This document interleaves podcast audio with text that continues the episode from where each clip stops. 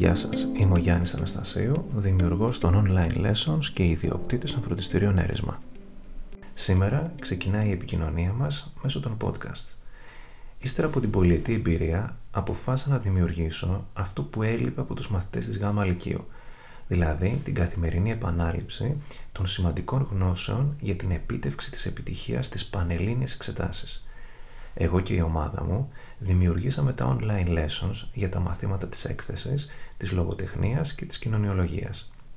Μαθήματα που απευθύνονται σε μαθητές που κάνουν φροντιστήριο και θέλουν το κάτι παραπάνω. Σε μαθητές που θέλουν τον καθηγητή συνεχώς δίπλα τους. Καθώς επίσης και σε μαθητές που δεν έχουν τη δυνατότητα του φροντιστηρίου. Τα online lessons περιέχουν ένα πακέτο για κάθε μάθημα με διδακτικές ενότητες που μεταδίδουν τη γνώση στο μαθητή, σχεδιαγραμματικά και κωδικοποιημένα, με ήχο και εικόνα.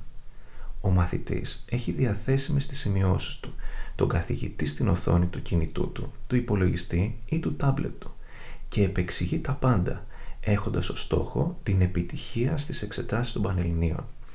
Κάθε φορά που τελειώνει μια διδακτική ενότητα, ο μαθητής δοκιμάζεται σε ανάλογη αυτενέργεια, με σκοπό την εμπέδωση της θεωρίας, την εξάσκηση και την απόλυτη βελτίωσή του. Σίγουρο είναι ότι ο μαθητής στην έκθεση δεν θα φοβάται να συγκεντρώσει τις ιδέες του, γιατί θα έχει μάθει να γράφει μία σωστή και ολοκληρωμένη έκθεση, βασισμένη στους τρεις άξονες αξιολόγησης. Στη λογοτεχνία, το γάμα ερώτημα δεν θα αποτελεί εμπόδιο για την απόκτηση των 15 μονάδων. Γιατί, γιατί θα έχει εμπεδώσει και το ερμηνευτικό σχόλιο. Τέλος, όσον αφορά την κοινωνιολογία, δεν θα αποτελεί πλέον ένα άγνωστο μάθημα για τους μαθητές των ανθρωπιστικών σπουδών, γιατί θα έχουν κατανοήσει βασικές έννοιες, θα έχουν εκπαιδευτεί σε έναν διαφορετικό τρόπο μελέτης του μαθήματός τους. Έχοντας όλες τις απαραίτητες γνώσεις, θα κατακτήσουν το 20.